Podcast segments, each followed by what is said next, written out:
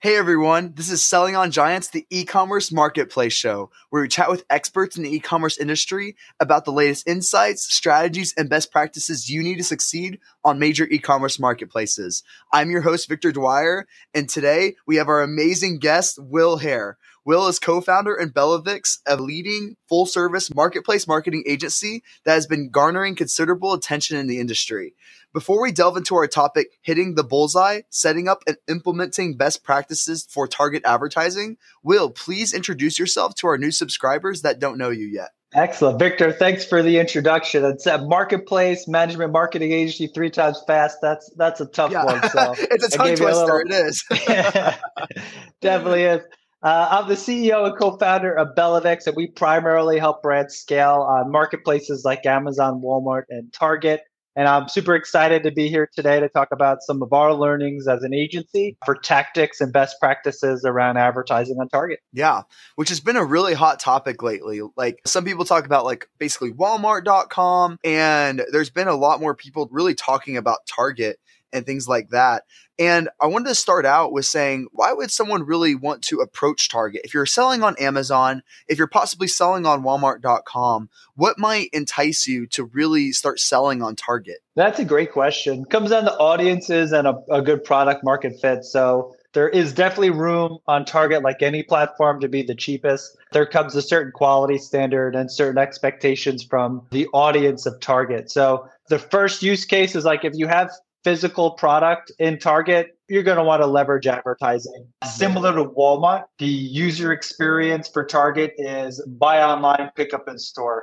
So this is a great way just to get more eyeballs on your product from audiences searching specific keywords in category or related to the products you might offer. For somebody in the three P world where maybe you're not in brick and mortar Target, but you're online, it is a smaller audience. I equivalent it to like Walmart essentially, where Amazon is still the eight hundred pound gorilla in the room. Like you can't avoid Amazon, uh, but there's still an audience there. There's still money to be made. And I foresee, you know, in my great crystal ball I have here, that eventually Target is going to succumb to what Amazon and Walmart's already working on, which is a strong third-party presence and being able to have a user experience where they maybe buy online and it ships to their house from one of the stores, or the stores become half fulfillment centers, half in-store experiences. So putting myself out there, but I think the shopping of the future will be some type of blend of digital and in-person. But at the moment, you know, it's still an opportunity. And what's nice, it's invite only. So like if you're in Target and on target dot com, you were invited.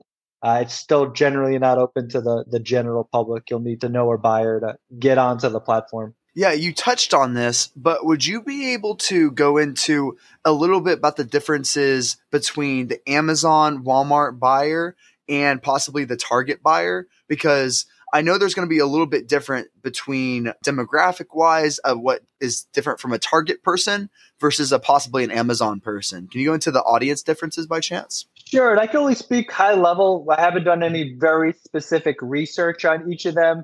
But what we have noticed compared to Walmart, Target aligns more towards the Amazon shopper, which is slightly younger. So the millennial generation, you know, between twenty-nine, thirty to, to fifty right now, which blends Generation X too. But it's a slightly older demographic. They have generally more discretionary income than your average person. And their habits, because they're younger, uh, align more to online habits. So they're into convenience, they're into fast shopping, and they want quality products. Similar to Amazon, that's something that aligns well with Target shoppers. Walmart, as we know, cost saving. It's not cheapest is the way that like lowest value is kind of what's going to fit best in that marketplace. So like we've had cases where we've launched products on Amazon and we brought them to Target, but we had a different model available for Walmart that was made to hit a certain price point in order to be more competitive. So it's just um, a lot of its price sensitivity when it comes to Walmart, Target, and Amazon. You could showcase different unique selling propositions and the added value of just what that brand appeal brings to all the products that are associated with it. Are you an online seller struggling to navigate the complexities of marketplace management? Let Bellavix help. Our dedicated team of professionals are passionate, innovative, and committed to excellence to growing your brand on marketplaces. With Bellavix, you can trust your brand will receive personalized support and expertise that will help you stand out from the competition. We understand that every brand is unique, which is why we tailor our approach to fit your specific needs. So if you're ready to take the brand to the next level on marketplaces, contact Bellavix today. Let us help you achieve your goals to grow your brand. Can you go into a little bit about how to possibly set up a product on Target? Is that a different process from like an Amazon dot com process? Is it similar? Like, can you go into some of the differences, but possibly setting up the product on Target? When it comes to setting up the product, we've primarily been focused on advertising. So for all the accounts we've taken over, the products have already been set up and exist. I could talk a little bit about setting up the advertising account, if that's okay. Yeah, let's Beautiful. Go into that. So uh, we use CitrusAds primarily for Target. There are other platforms that are like Randell, Round, E L, Randell is another platform that you could use to set up advertising. And the way you don't advertise directly through Target, it's not like Amazon where uh, you set up an account and then access the advertising dashboard, bada bing, bada boom, you're advertising. You have to go through a third-party provider that kind of overlays with the Target experience. And with CitrusAds, which is the software that we use, it's pretty straightforward. You create an account and then you attach it to your seller account, essentially, uh, which is you know, through the seller I D. So it's pretty quick and easy. And then you're setting up your wallet, and your wallet essentially acts as your ad budget. So you're putting funds into the wallet and the wallet will spend. There are no fees associated with the wallet, and your ad spend, the fees are on, on the back end. So super easy to set up and quick to get going. Uh, obviously, once you have the products listed and, and you're able to kind of be in a point where you're ready to sell products on Target. Cool. And you talked about the steps there. Are there any key important steps that are important when it comes to setting up your advertising campaign on Target using Citrus? Yep, absolutely. So uh, a big thing is uh, it's associated with the budget. So like the wallet will spend indiscriminately without proper barriers put in place. So once the account's set up, you add your users, you put associated email addresses you want with it, you're pretty much good to go. What I will say, compared to Walmart and compared to Amazon, is very rudimentary. Like we'll kind of get into this when we talk about some of the challenges around it, but you know, have relatively low expectations when you go into the system. And I'll give you an example. For most of the brands we work with, while we do advertise and we, we try to be as efficient as possible, uh, we've run some experimentation. And what we found is that spend is directly tied to total sales, but it doesn't always attribute to ad sales. So a lot of times we'll be advertising and what we would consider poor results compared to an Amazon or Walmart. When you scale back that spend, it directly correlates to total sales. So we do think that there's some attribution issues. Uh, we come across a lot of product and setup errors and even campaign adjustments. We get a lot of errors uh, in terms of being able to change out keywords or input proper products or change up a product lineup. So there's a lot of account management side of it. So I'm getting a little bit ahead of myself, but setup is fairly easy. Getting going is fairly easy, but a lot of it has to do because it's a really simplified system for getting started and, and starting the ads process. Cool. And can you go into a little bit some benefits of running advertising versus just setting it up on the Target dot com marketplace and the differences between setting it up and then advertising it? Beautiful. Setting it up, I'm not sure there's that much of a difference because at the end of the day, the benefit of advertising anywhere, it's getting more eyeballs or qualified shoppers. Because at the end of the day, the person who's searching on Target is searching your brand, your products, they're inside your category, and they're showing intent. And it is, it's a marketplace. It's a it's a platform where shoppers are engaging with the goal of making some type of purchase. So the benefit is is just driving total sales and brand growth on the platform. It will evolve, already making investments on the back end. They've added some new reporting features, which is great. It's just a little bit of a slow burn. So hopefully that answers your question, Victor. Yeah, that definitely does. And what are some common pitfalls to avoid when setting up the ads through Citrus on Target? Beautiful. I'll, I'll name a couple of them. The first one is keep your, your campaign nomenclature relatively simple. You got to think whatever you put into that system should be A P I friendly. And what we have found is that if you're going to use uh, special characters, spaces, or decimals, as crazy as that sounds, you'll get errors as you try to make adjustments and upload campaigns. So you got to, you know, stick to numbers, stick to letters, and stick to hyphens or underscores uh, in order to properly set up a campaign nomenclature, which can be painful. You can't use competitor keywords, so they actually frown upon it and will penalize your campaigns. So you want to make sure that when you set up your campaigns is that you're not including competitor names inside there. There's the P D P, which does not stand for product detail pages. It's for in-market shoppers or category shoppers or people who are searching similar products. Like those type of ads is what you would use. And it's very automatic and kind of set up for you. But without going too much, you shouldn't include competitors inside your keyword lineup. You also shouldn't use the same keyword across multiple campaigns. Not only is it cannibalization, but it causes issues inside the back end. You see a degradation of performance across multiple products and multiple campaigns. The only keyword type you can use is exact match. So this is like Google, early two thousands, late nineties, have plural, have as much misspellings as you can, because it only does like literally exact match for exactly what you search. And the biggest pitfall of what I would say, and this kills me, Walmart just moved away from this, but it's on a first price auction system. So what it means is what you bid is what you pay for. So a lot of times when we set up campaigns, we recommend setting up with the suggested bid and then incrementally working it up. Going, being aggressive on bids is a, a really fast way to spend all your budget. But those are some of the common pitfalls we've noticed on accounts that we take over or as we launch accounts, just to kind of be aware of as you're trying to maximize your value on the platform.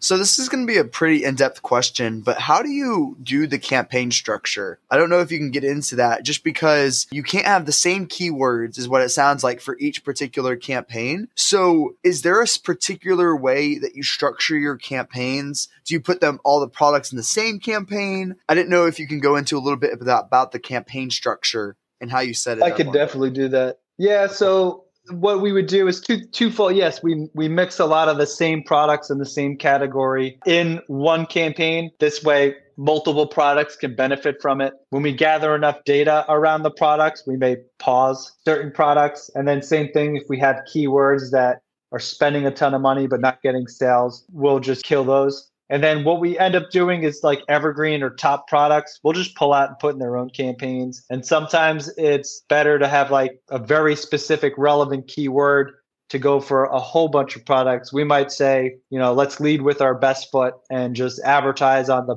best product that's going to get the best results, and then use variations or synonyms or different ways of getting that. And we do keyword read, like there's no target keyword research. So we end up using a lot of the same tools we use for Amazon, Walmart, and Google, just to kind of get keyword ideas and lists together and then kind of just pump it in. If a keyword works and we have healthy bids, we'll see impressions, we'll see spend, and it'll pick up. If a keyword doesn't have any impressions, we'll play with bids. If it never gets impressions, we'll just kill it. And it means it's something that's not searched a lot on the platform. So what we end up with a lot of times are what I would consider, compared to Amazon and Walmart, are kind of bloated campaigns, but it's kind of just the nature of how the platform is set up. So your hands are kind of tied in terms of setup. Yeah. So from what I kind of understood from all of that, it sounds like a lot of your product grouping is under a lot of one campaign. And when it comes down to the keyword research you choose, you kind of use like a Helium ten version, and you base it either off Amazon or basically probably Amazon searches yeah. for keywords, and then loading that up into the target campaign.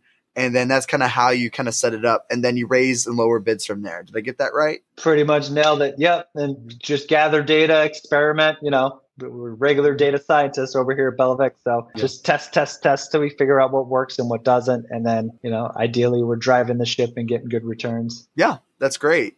And then I bet this is a big benefit about using Target, but what are, I bet the cost per clicks are dramatically lower than Amazon. So yeah. I imagine that you would get a lot more bang for your buck when it comes down to, like, on Amazon, average cost per click is like two dollars and fifty cents.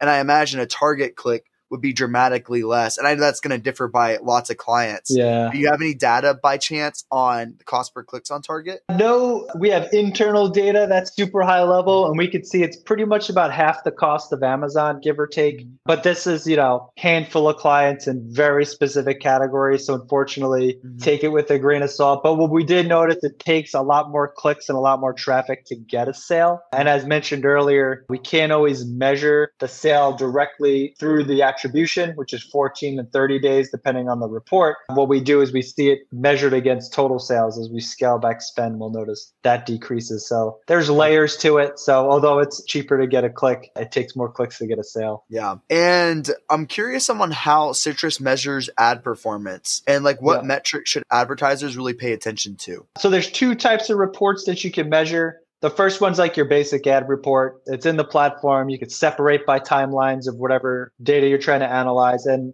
in this specific report, it's a fourteen-day sales attribution window. And this has all your basic information. So it's like clicks, sales, cost per click, cost per acquisition, conversion rate, ad sales at ad costs. So it's like, it's how your ad, the health of your advertising campaign. And this report is great. You could also segment on this level of report. It's like the main reporting, campaign level performance. We could look at specific campaigns and how they perform. Product level performance. We could look at specific products and see how they perform. And then search term performance. I don't want to get you too excited. There is no search term report. It's literally the keywords you put in there. You can see how they perform and how they drive traffic. Remember, everything's exact match. So your search term report's not going to be that interesting anyway. But those are the basic components inside the main report. And then they have an advanced report, which is even simpler. But what's nice about this report, it measures the last thirty days.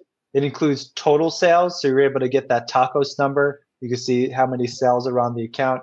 And another feature that we really like is the brand halo effect.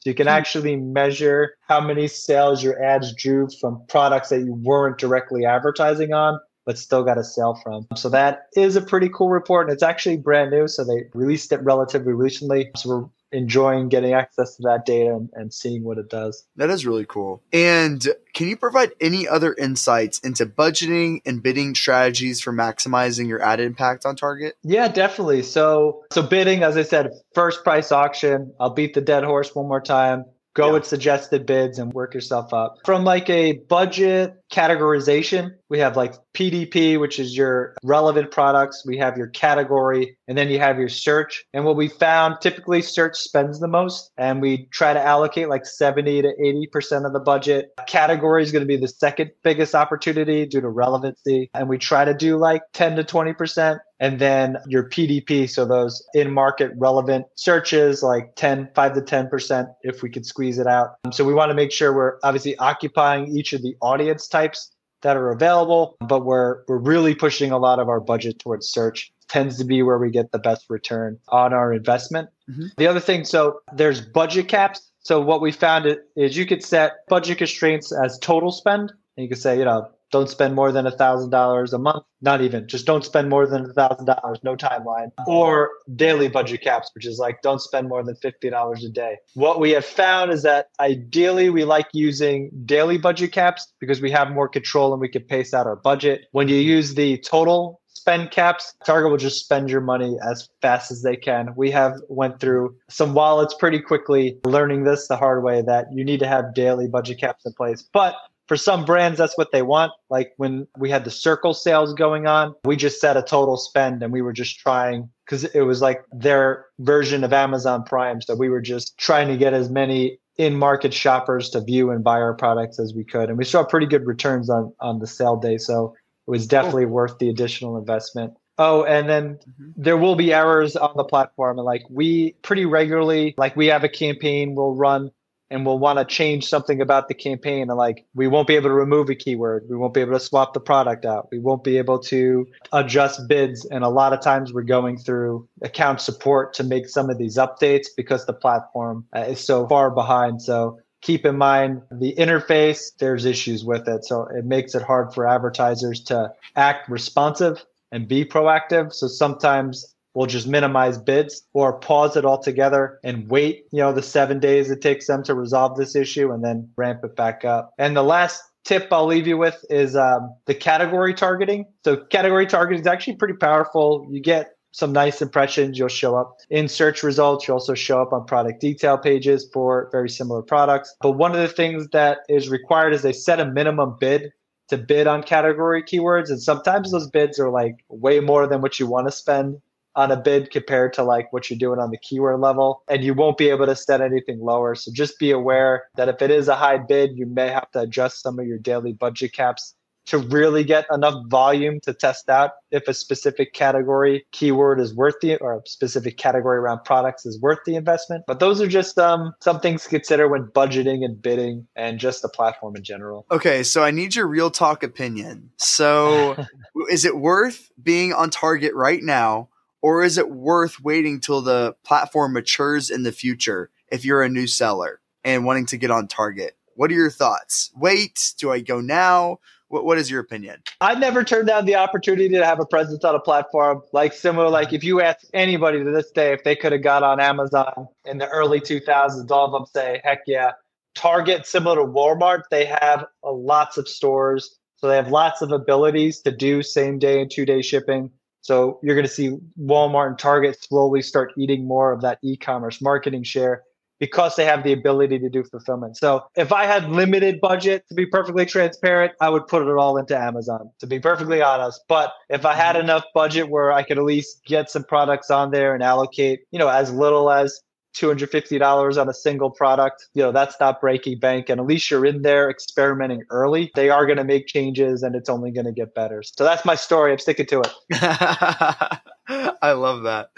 And we talked about a lot of different things like campaign structure, keyword research, uh, some issues with it, the benefits. Is there anything else that you want to make sure that we cover today that is going to be important for that person that either is thinking about getting on Target and really setting up their advertising campaigns? Is there any other advice that you have for that person? Yeah, the only other advice I'd have is that it's a very manual process. So keep in mind, Walmart and even Amazon, there's like software solutions that you can use to really really be efficient with your time as you go in and out. Unfortunately, Target doesn't have that just because of how it's set up. So what you'll find is you're spending a lot more time than you would expect for sometimes minimal results. So not trying to mm-hmm. dissuade anybody from advertising on Target. There is great opportunities and great product market fits, but I think you need to have a person who has the time to really dive in deep, or agencies who have the experience and they can kind of speed up some of that testing process and getting getting you the data you need to be efficient. So that's the only other mm-hmm. thing I say. From a team setup standpoint, let's say if I have ten products I want to set up on Target, how many hours do I expect that team member to dedicate toward advertising those ten products on Target roughly? I know it depends on the particular niche,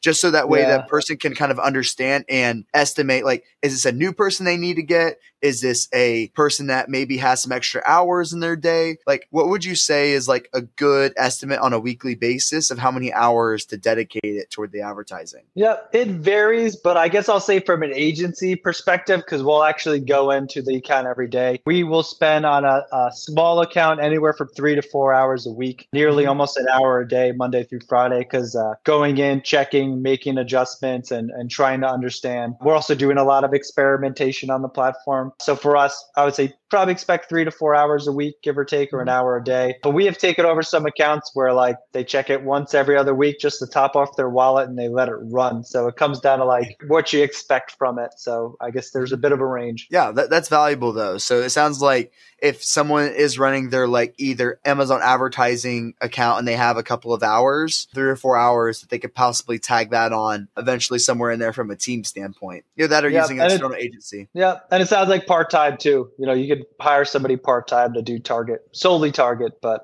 I'm sure you'll mm-hmm. find other stuff for that person to do. Yeah. Is there any other advice that you have for the person that's coming on Target and really starting to kick off advertising? We talked about a lot of different advice, best practices. We talked a little bit about like the possible pitfalls that they could run into and reasons to why possibly not get on it. Any other advice that people should or shouldn't do on Target? Uh, with Target, what I would say, experimentation. So because it's the, the setup the way it is, is like, I would say be curious and making sure that you're set up experimentation and you're running something every four to six weeks that you're trying to figure out that's going to drive total sales. I wouldn't even look at ad sales all the way because there's a direct correlation between spend and total sales. So any advice to somebody starting out on the platform, go in curious, figure out what you want to test. I don't believe in multivariate testing because I think it's difficult to narrow down what would you flip that actually drove results. So split test, roll it on four to six weeks, try to gather as much impression share volume as you can, making sure you're adjusting bids pretty regularly to get traffic and that you're looking at the impact it has on total sales for